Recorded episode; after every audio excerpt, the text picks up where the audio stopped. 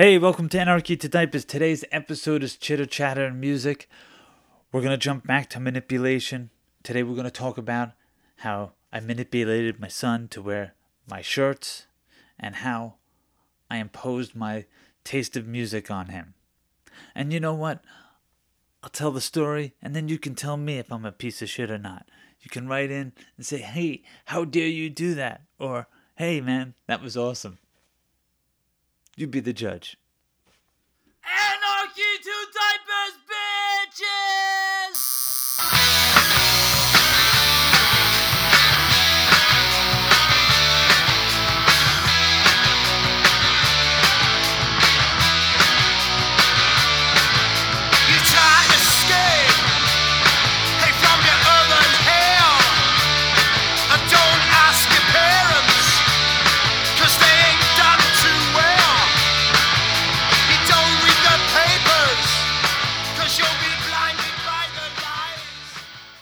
Before we jump into this episode, I just gotta say, I just drank Trader Joe's Electric Buzz coffee, 175 milligrams per cup, and goddamn, I know why they call it Electric Buzz. Every time I stop talking, I hear this little buzz in my head. Shit packs kick, son. Shout out to fucking Trader Joe's coffee.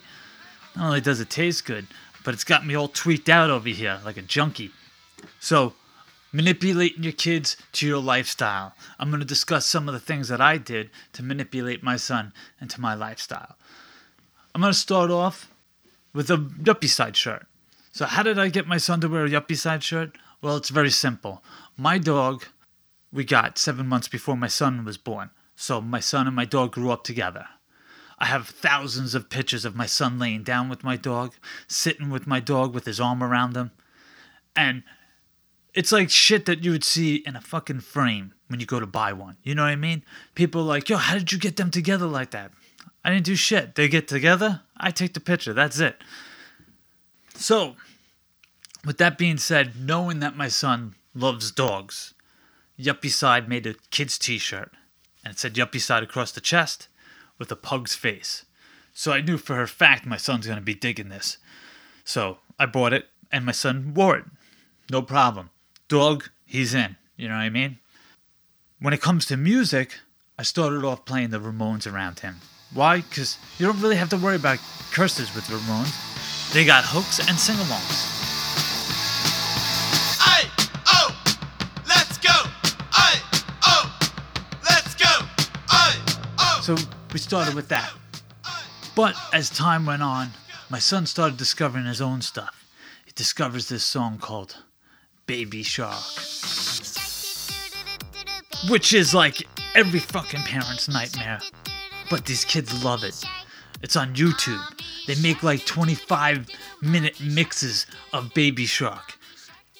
After I was subjected to that one day, I said, intervention time.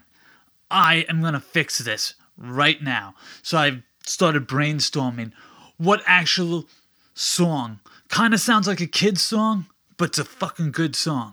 And it came to me, sent from the fucking heavens above to save my sanity. Girls, Beastie Boys. Girls, yeah, all I really want is girls. And then from there, the. I took his musical journeys right to Brass Monkey. What kid doesn't love monkeys? Every kid loves monkeys. Yeah, I know that he doesn't realize it's a drink and it's really not about a monkey. Hoo, hoo, hoo. But my son doesn't know that. Matter of fact, he thought in the beginning that the name of the song was Grass Monkey. Grass monkey, that funky monkey. Brass monkey, chunky, that funky. But I just played it anyway. I'm not gonna fix it. I got away from Baby Shark. That's all that counts. So that was the beginning of my manipulation of my son finding good music.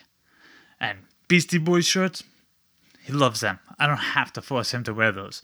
I don't have to manipulate him to wear those. That's his band. That's his jam.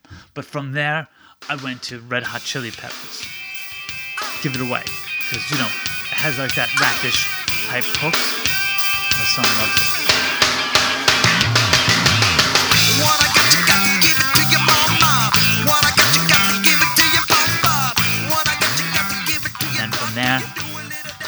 Took it to Rage Against the Machine. More rapish type hooks. But now we're kind of getting a little bit more political. More of the type of music that I love. Hungry people don't stay hungry for long. They get hope from fire and smoke as the wheat grows strong. Hungry people don't stay hungry for long. They get hope from fire and smoke as they reach for the The whole time, I'm exposing my son to music. I'm taking him to festivals. Two years old, we did Mountain Jam, three-day music festival, Punk Island, Cabin Fever Music Festival, bands like Clutch, Jones Crusher, Smashing Pumpkins, taking him to the shows, exposing him to the scene. The energy of the band. That's how I get my kids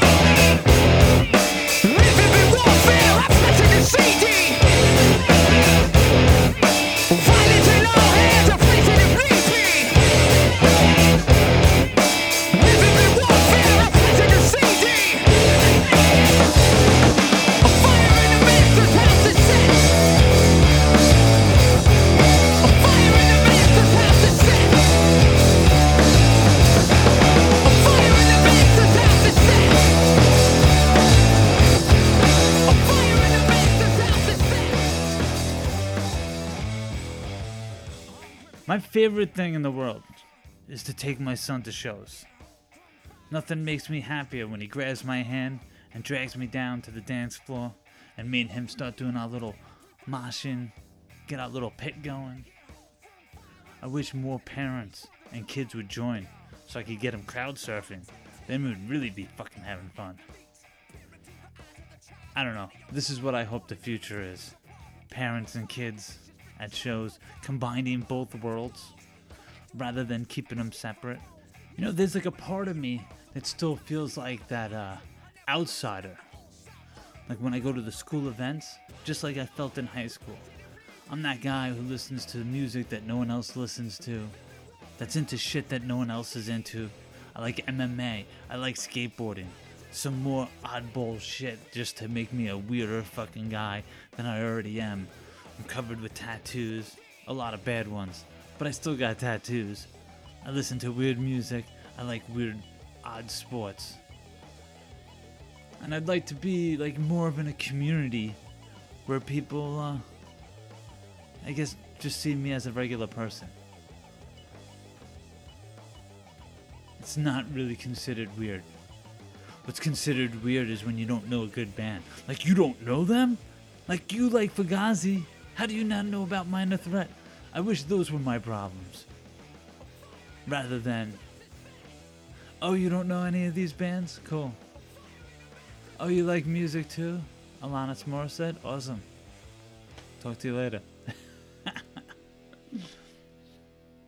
and with these feelings of being an outcast and never fitting in, am I helping my son by manipulating him into my lifestyle?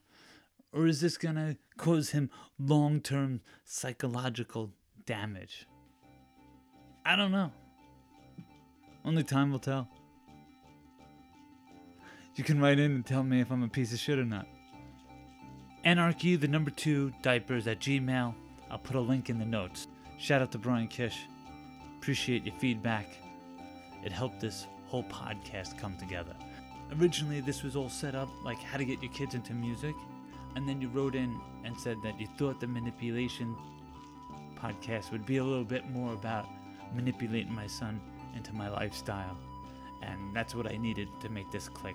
So thank you. Greatly appreciate your feedback. Be well, everyone. Hope to see you at a show soon.